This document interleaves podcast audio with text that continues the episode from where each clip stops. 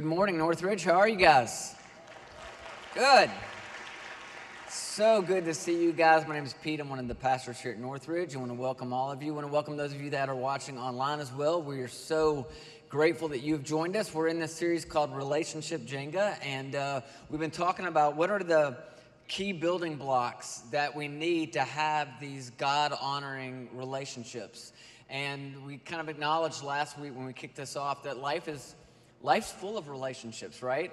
And relationships are, are, are, what matter. And we realize that as a church. It's one of the reasons that we do things like the women's conference is coming up. If you haven't signed up for that yet, ladies, now's the time to do it. We, we believe in relationships. We believe that relationships, in so many ways, impact the quality of your life. Um, and getting to a place where you can not only form healthy relationships, but you can maintain relation, healthy relationships is key. It's so important. And today we're going to talk a little bit about conflict. And uh, what I know about your relationships is if for every single authentic relationship you have, you also have conflict. And if you don't learn how to work through that conflict in a God honoring way, it's going to impact everything about your life. And we know this early on in life, people tried to help us, teach us different mechanisms to cope with conflict. And a lot of times you didn't even realize that's what they were doing. When we were little, remember we played games? And, and so many of those games were designed to help us figure out how to deal with people when we disagree with them. What do you do when you don't get what you want? You remember musical chairs? Remember that game? We're to actually play a game, of musical chairs. We have some kids backstage we're to bring out here. Give them a huge round of applause. Here they come. Here they come. And they are going to play a game of musical chairs. There's a prize, guys, for whoever wins, all right? So you got to take this quite serious, okay? All right? When the music starts, you start. Are you ready? And just pretend like there's not a thousand people out there watching you, okay? All right? You got it? Go ahead.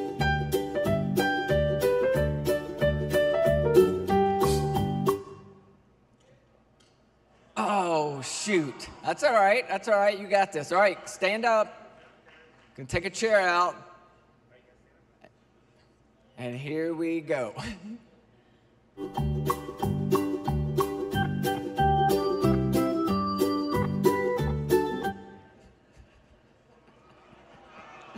Ah, oh, shoot. Good try, good try, good try. All right, we're down to three, right? All right, y'all cheer them on. Here we go.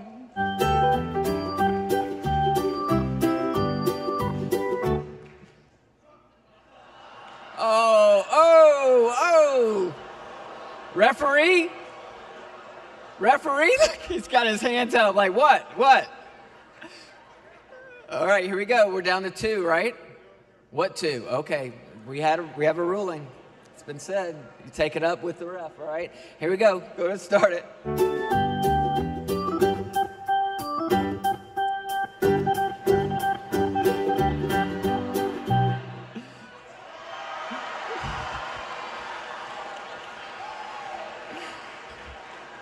Conflict. We have some conflict here. How are we going to resolve this? Yeah? I'll let y'all take care of that backstage. You're all winners. Great job. Great job.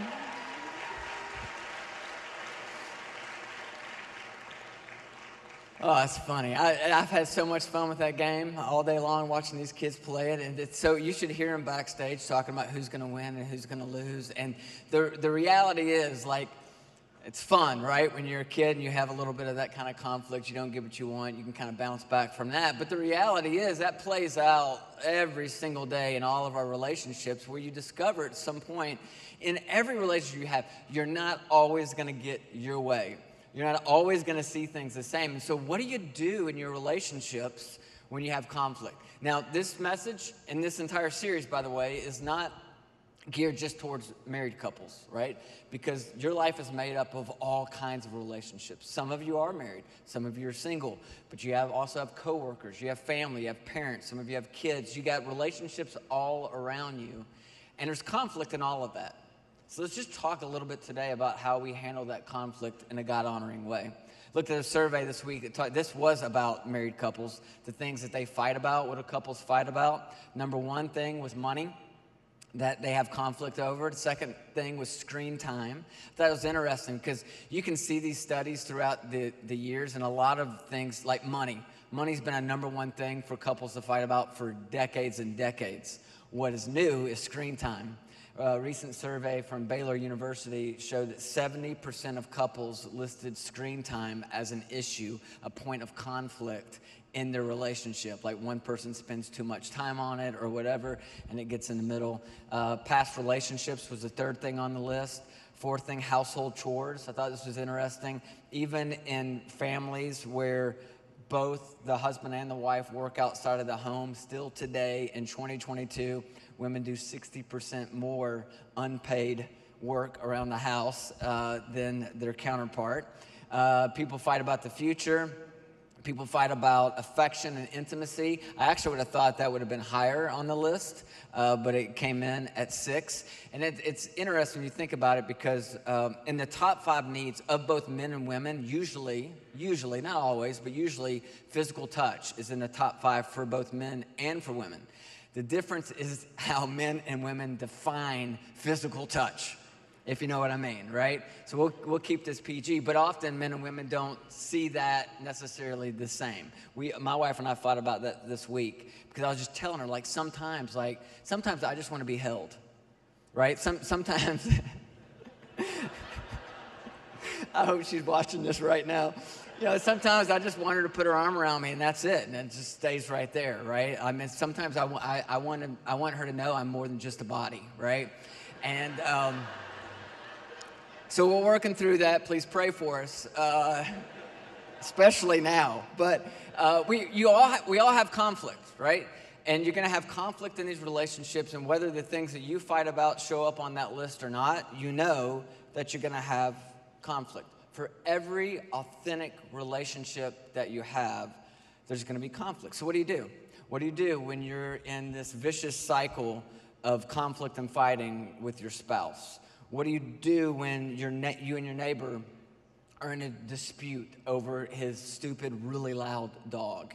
What do you do when a coworker has embarrassed you in front of the entire office and now you haven't talking to that coworker in three or four days? What do you do when you and your sibling uh, share some really painful, hurtful words towards each other and you haven't spoken in three years? Like, life is full of conflict, and sometimes it's little small series of conflicts, and then for some of you, there's major conflicts where there's somebody like in your family that you haven't spoken to in years because of something happened. Scripture kind of puts it this way this is the book of Romans, chapter 12. It says, If it's possible, as far as it depends on you, live at peace with everyone. Now, a key word here that you can't ignore is if right? If it's possible, which means it's not always possible. For a variety of reasons, you figured this out that sometimes there's a conflict that unfortunately leaves two people going in two separate directions. But scripture's real clear if possible, as far as it depends on you, seek peace, right? In other words, there should be an intention of peace inside of your relationships. There should be a goal of peace there should be a desire to want to live at peace in your relationships. And my goal over these next 15 minutes or so is just to kind of help all of us transform how we see and how we respond to conflict. Because the quality of our relationships depends not on whether or not we have conflict, right, but on how we respond to that conflict. Conflict, in other words, usually is not the problem. It's how we respond to the conflict that can then become a problem inside of our relationships. Because conflict is always an opportunity to show and demonstrate the love and the power of God in our lives. It's, it's crucial. So, not to oversimplify this, but most people respond to conflict in one of two ways. You're either flight or you're fight, right? Flight means if you're on this side of it, you tend to just naturally want to avoid conflict, right? Fight side, if this is you, you you love a good fight. right? You, you love to engage in that, you love to lean in that. What's interesting is you can actually flip flop from flight to fight or fight to flight based on different relationships. So, like some of you in the workplace might be more of a flight person, but at home, you're all about fight. You lean right into that, okay? But for the most part, you kind of have this wiring that makes you either lean more towards flight or more towards fight. Quick survey, show of hands, how many of you would say you lean towards flight? You try to avoid conflict? Okay, that's good.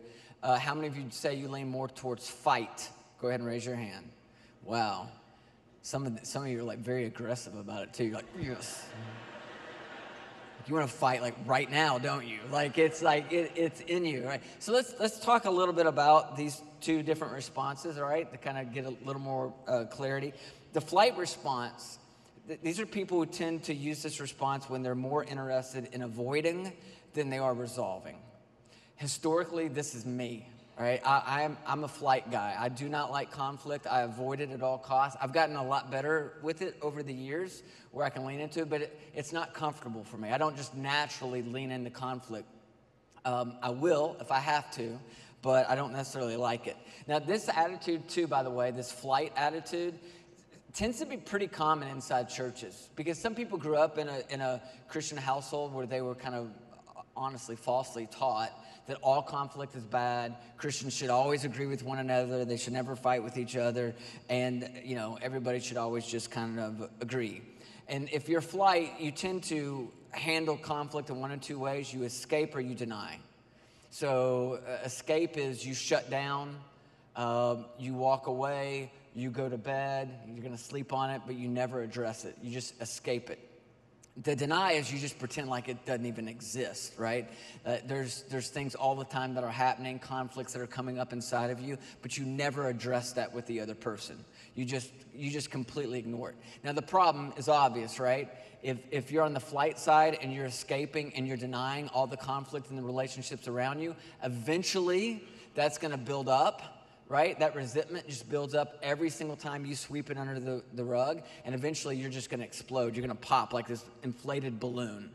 You ever been in a, a, a discussion with somebody that elevated into a conflict, and uh, all of a sudden they just explode on you, like far beyond what the issue really calls for, and you kind of sit back and you're like, what was that about?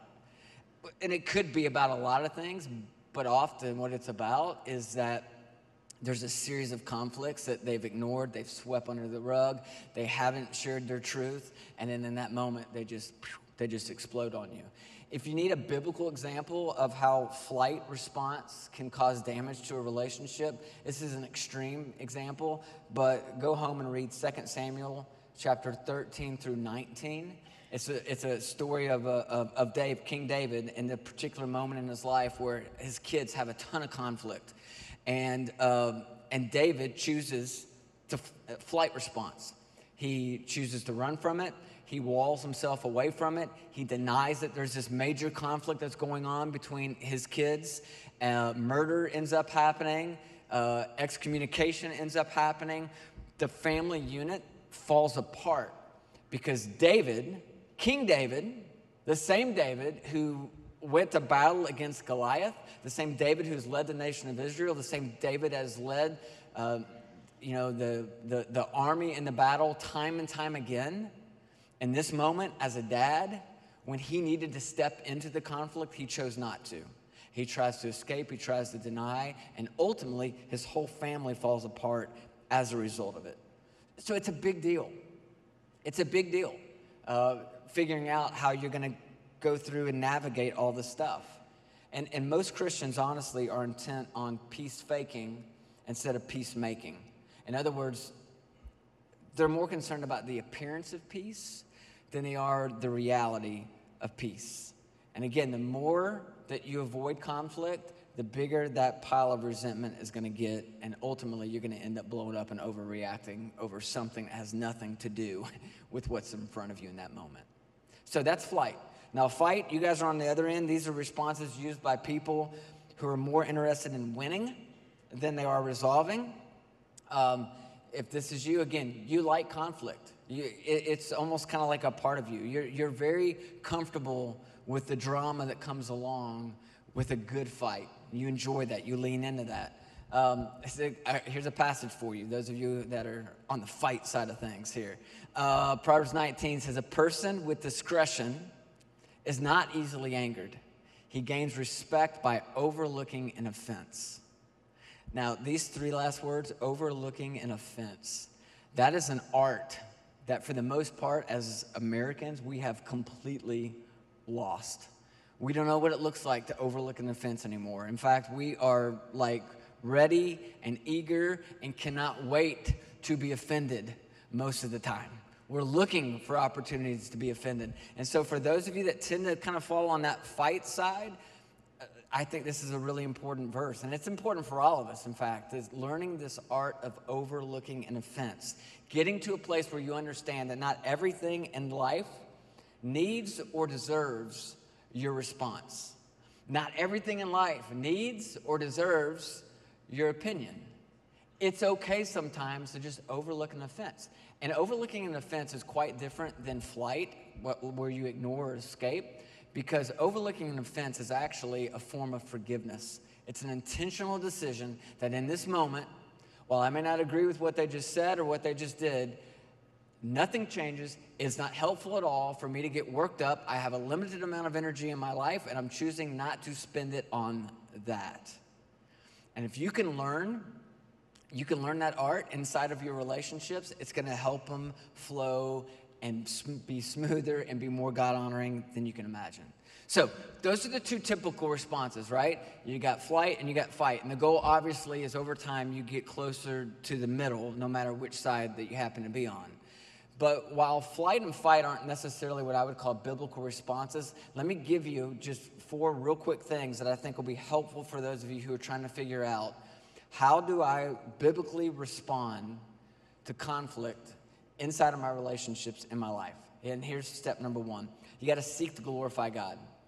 That's got to be your first intention because all this breaks down pretty fast if you're not willing to look at conflict as an opportunity for you ultimately to glorify God. And the best way, the best way that you can glorify God in the context of your conflict is to lean into and remember God's undeserved love, mercy, forgiveness, strength, and wisdom that He will give to you through the person of the Holy Spirit. See, what happens for those of us who have put our faith and trust in Jesus Christ and we have the indwelling of the Holy Spirit inside of us is that He allows us to do things that we could never do on our own. Things like extending mercy to people. Blessed are the merciful, for they will be shown mercy. See, here's the beautiful thing about mercy in the context of relationships and conflict. What mercy does is it frees you from the need to feel like you have to fix all the people in your life. See, some of you think that you're on a mission. You got to fix your husband. You got to fix your wife. You got to fix your teenage kids, right? You got to you got to you got to fix your boss because you know he's got issues. You you feel this need to fix all the people around you. What mercy says is actually that's not my job to fix the people around me. I'm not going to continue to try to play the role of the Holy Spirit in the lives of all the people around me. Mercy frees you from that. Because, see, and we talked a little bit about this last week. We talked about pride and how destructive pride can be to our relationships. As human beings, we love to be right. We want to be right, right? We want to win. We want to be at the end of the game the last person standing or sitting in a chair. Like we want to win. We love to be right. But when you are willing to give up being right, it opens up so many possibilities in your relationships. But a lot of us, we're just wired, we're wired to judge. We're quick to condemn. We're quick to throw the penalty flag. We're quick to call the foul. We're quick to get offended. But what God loves to do through each and every one of us, He loves to display His love in us and through us as we attempt things that we could just never do on our own. Right? Things like forgiving someone who has hurt us deeply. Things like being patient with somebody who has um, lashed out at us Things like listening to someone who has personally offended you. Right? These are things that don't just they don't just naturally happen for most of us. And, and if we don't make this intention on the front end that every single conflict we have in our life and we have in the context of our relationships is an opportunity to seek to glorify God. That's step one. Step two is you got to focus on your contribution. You got to focus on what do I add? What, what did I bring to the table? And, and if you honestly tell me, if you honestly start to assess the conflicts in the relationships around you, the conflicts that you have with your siblings, uh, the conflicts that you have with your kids, the conflict that you have with your spouse, if you honestly start to assess those conflicts and you come back to me and you're like, yep, I am, I'm good. There's nothing here for me to like claim responsibility for. I, I have contributed nothing to this conflict. Probably what I would say to you in love is you need to go back and listen to week one of this series on pride because I think you might be struggling with it. If you can't see, that's what pride does. Pride and the ego is trying to protect you and make you think that you're not contributing anything when in fact, inside of almost every single conflict, it takes two people, right? Matthew 7, Jesus said, If you judge other people, then you will find that you too are being judged. Indeed, you will be judged by the very standards to which you hold other people. Man, that's that'll hit you hard, right? Because some of you, the standards you have for the people around you right now, it's, it's crazy. They can never meet those standards, right? They're a broken human being with a past and with a history. And sometimes what we have to do is pause inside of our relationships and really come from the standpoint of maybe, maybe, maybe they're trying the best they can. Maybe they're doing in that moment the most they possibly can with the tools that they have, given their past, given their history, given what they've gone through, given what's happening and their triggers that they have as a human being, right? Sometimes I think we just need to stop and we just need to like realize we're all rookies at this love thing None of us get it completely right. And maybe sometimes if we didn't have such high standards of perfection for all the people around us, we could have relationships that just flowed a little bit easier. He says, be real careful about these standards because you're going to be held to the same standard. Why is it that you see the dust in your brother's or sister's eye, but you can't see what's in your own eye? We talked a little bit about that last week. Like, it's so easy for you to identify all the things that are going wrong, all the things that people are doing wrong in your relationships, and so difficult to see it in yourself. Goes on to say, don't ignore the wooden plank in your eye while you criticize a speck of sawdust in your brother's eyelashes. That type of criticism and judgment is a sham. Remove the plank from your own eye, and then perhaps you'll be able to see clearly how to help your bro- brother flush out his sawdust. Couple obvious things here, right? Number one, nobody's getting a pass as if they didn't contribute to the conflict, right? Like when you start with what you contributed, it's not saying that the other person gets off scot free. But what scripture's really clear about is when there's a conflict, the best thing that you can do, if, if ultimately you want there to be resolved, is you start with what you brought, right? You start with yourself. You start by looking at what did I contribute? What can I own? That's the question right there. What can I own in this? Start with that and I know what some of you think is that like, well, if I start with that, then they're going to take it. No, no, no, no. Let, let's just start with what you can own and then just see what happens. Because a lot of times what happens in that moment is you just gave them the freedom to then own on their own what they've contributed. And if they can own what they contributed by themselves without you pointing it out, there's a lot better chance that you're going to get some kind of resolve there, right? The, the wisdom here, start with you. What do I own? What have I contributed in this? Number three, listen more, talk less.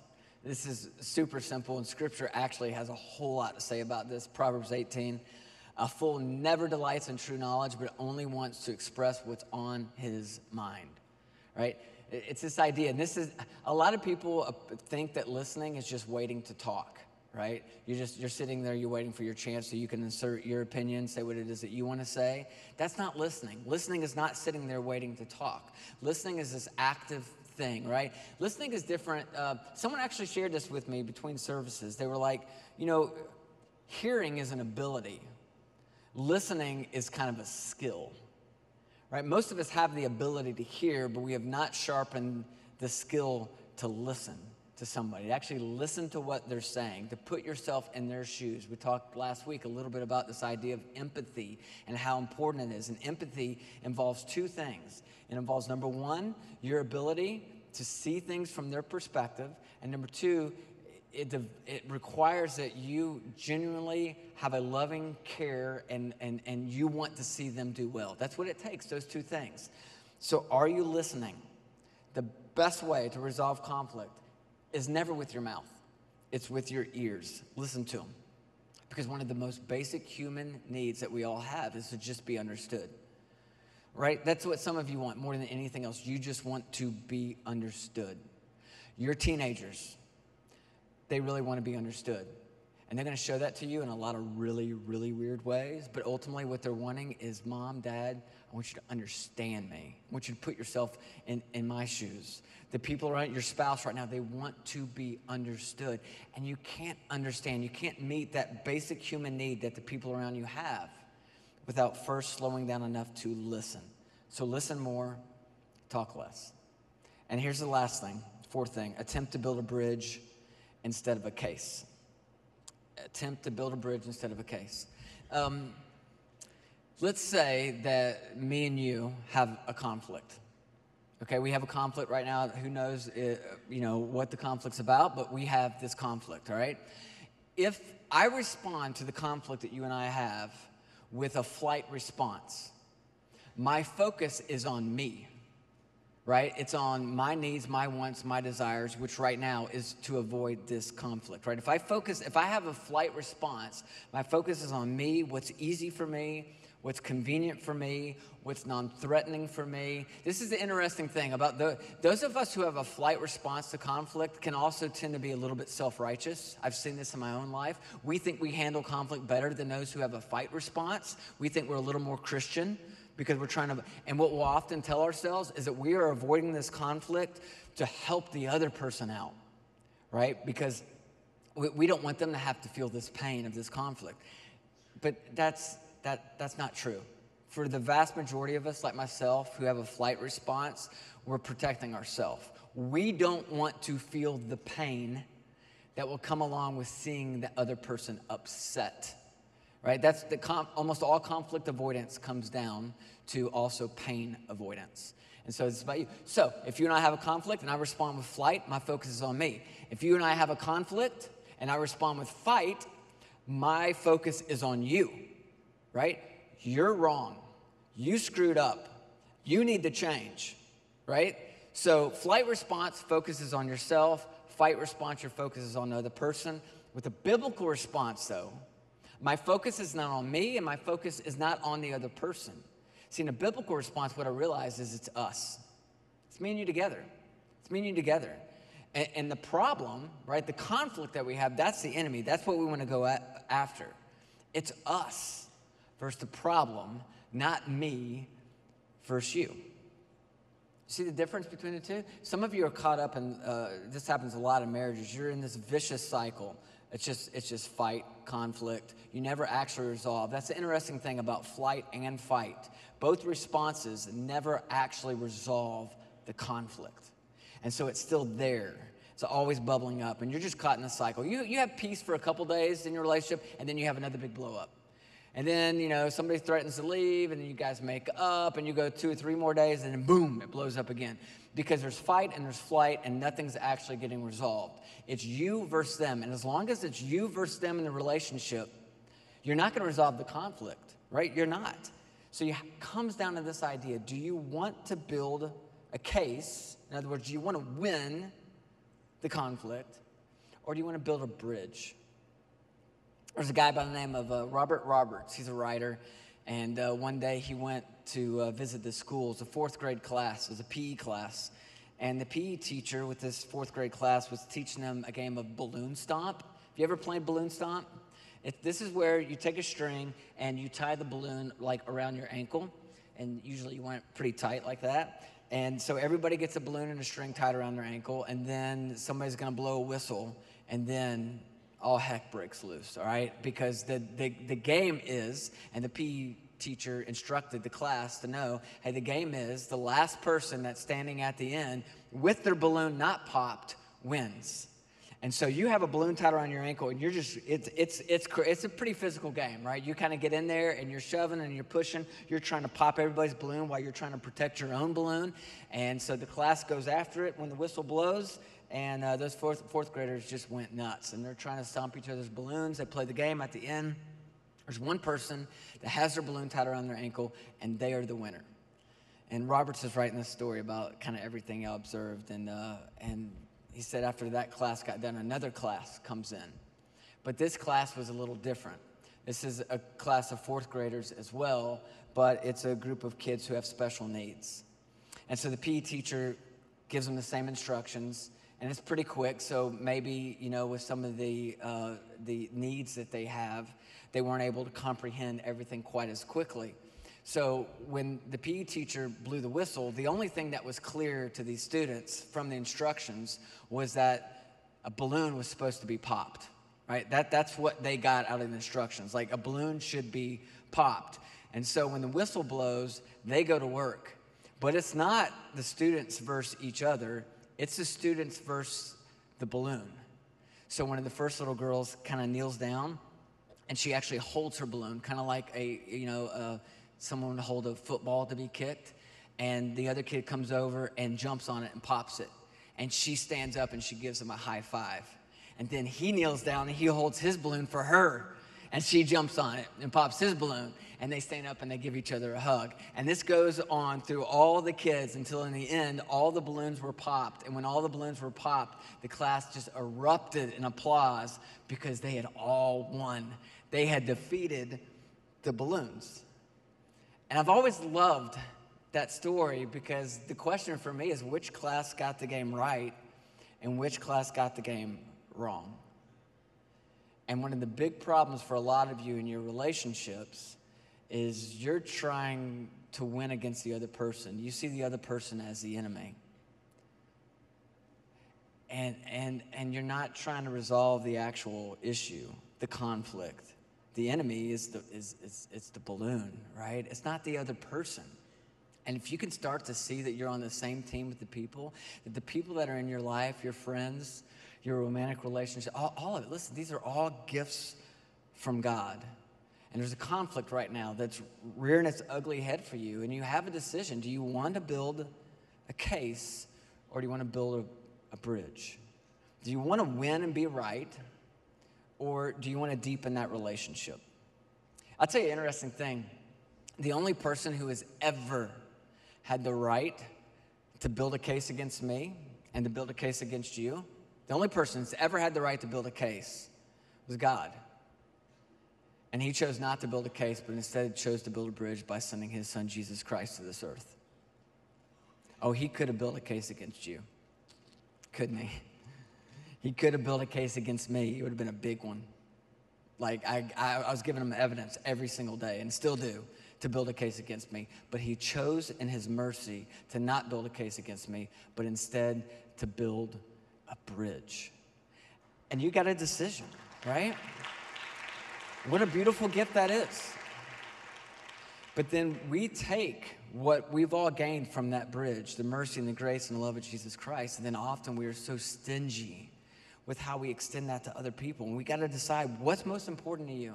Do you want to be known for su- successfully putting other people in their place, or do you want to be known for loving well?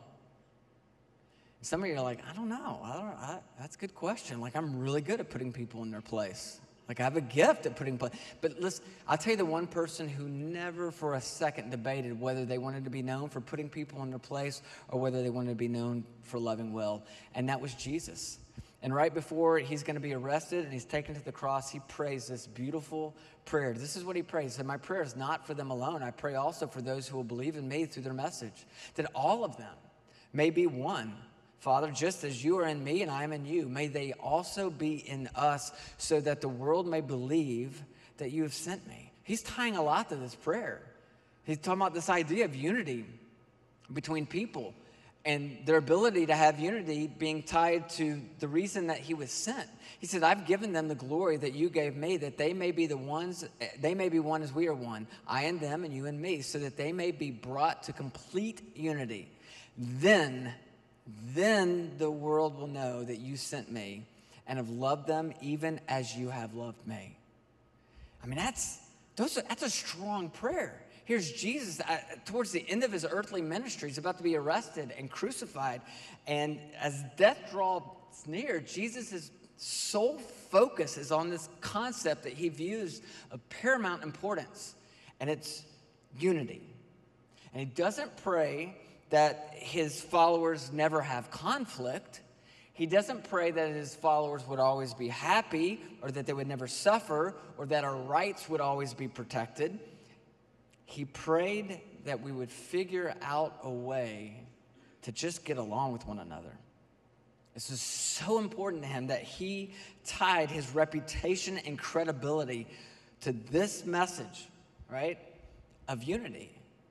And that human beings have got to figure out a way to work through conflict together. So I don't know where you are on your spiritual journey. For some of you, like this whole idea that I just talked about of um, God built a bridge to you, maybe that's a new concept. And maybe you've kind of grown up around church or maybe grown up around religion, but you've always thought it's more about like you doing more good things than bad things. And maybe you've never realized, wow, the God of the universe built a bridge to me through Jesus Christ. Like, that's pretty cool. Like, he's to offer me grace and mercy and forgiveness. That's, that's for me? Yes, for every one of you. And if you're here, you've never accepted Jesus Christ as your personal Lord and Savior, I'm to give you that opportunity right now.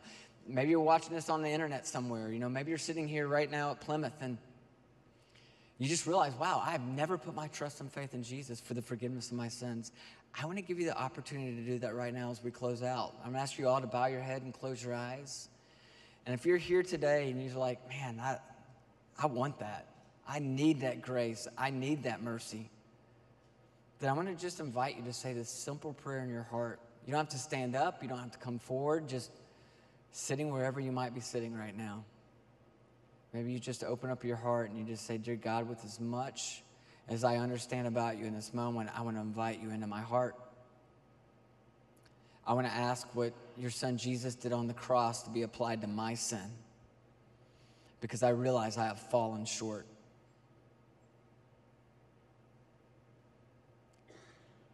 And scripture tells us that if you confess with your mouth that Jesus is Lord and you believe in your heart that God raised him from the dead, you will be saved. And so, for those of you that right now in this moment are inviting Jesus into your life, asking for his forgiveness to be applied to your sin, I'm telling you, it's the most important decision you'll ever make in your life. And we're proud of you. We're excited for you. God, there's a lot of us that are here today that have already prayed that prayer, and we've made you our Lord. We've received your grace. But the reality is, we're still human beings. And we often find ourselves in these relationships with people that we genuinely do love and we genuinely do care about and yet we have some conflict. And maybe for some of us, it's conflict that's kept us away from somebody for years. For some of us, it's a conflict that we had this morning. And we all respond to the conflict in different ways. Some of us love to fight, some of us want to avoid the fight. But God, what we need desperately more than anything else is for you to do in us what we cannot do for ourselves. So, God, in every conflict we have, we'll seek to glorify you. We will seek to listen more than we talk. We'll seek, we'll make our goal, our intention to build a bridge, not a case.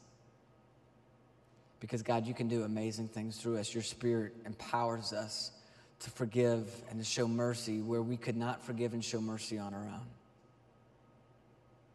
God, we're so grateful for this time that we're having together. We're, we're grateful for the relationships you've given us, even though they're not easy. And every single relationship is complicated. And I pray, God, as we go through this series together, that um, you'll just remind us of your grace, that we won't be too hard on ourselves and we won't be too hard on the people that we have relationships with, that we'll remember that we're all rookies at this love thing and that we all need help. And we need you to lead us and guide us so that our relationships can become everything they were designed to be. And God, we'll give you all the glory and give you all the credit. For it's in your holy and your precious name that we pray. Amen. All right, before you leave, this is really important. Listen up. Uh, if you're here or you're watching online and you prayed that prayer to receive Jesus, we'd love to come alongside you, encourage you. Let us know about your decision. All you have to do is text the word Northridge to 31616. Text the word Northridge to 31616 and we'll get you some information and some encouragement for this huge decision that you've made in your life. If you're here and you need prayer, prayer team will be down front. Uh, you'll want to be here next week because Pastor Brad will be back. He's going to continue this relationship Jenga series. We love you guys. Have an amazing week. We'll see you next weekend, okay?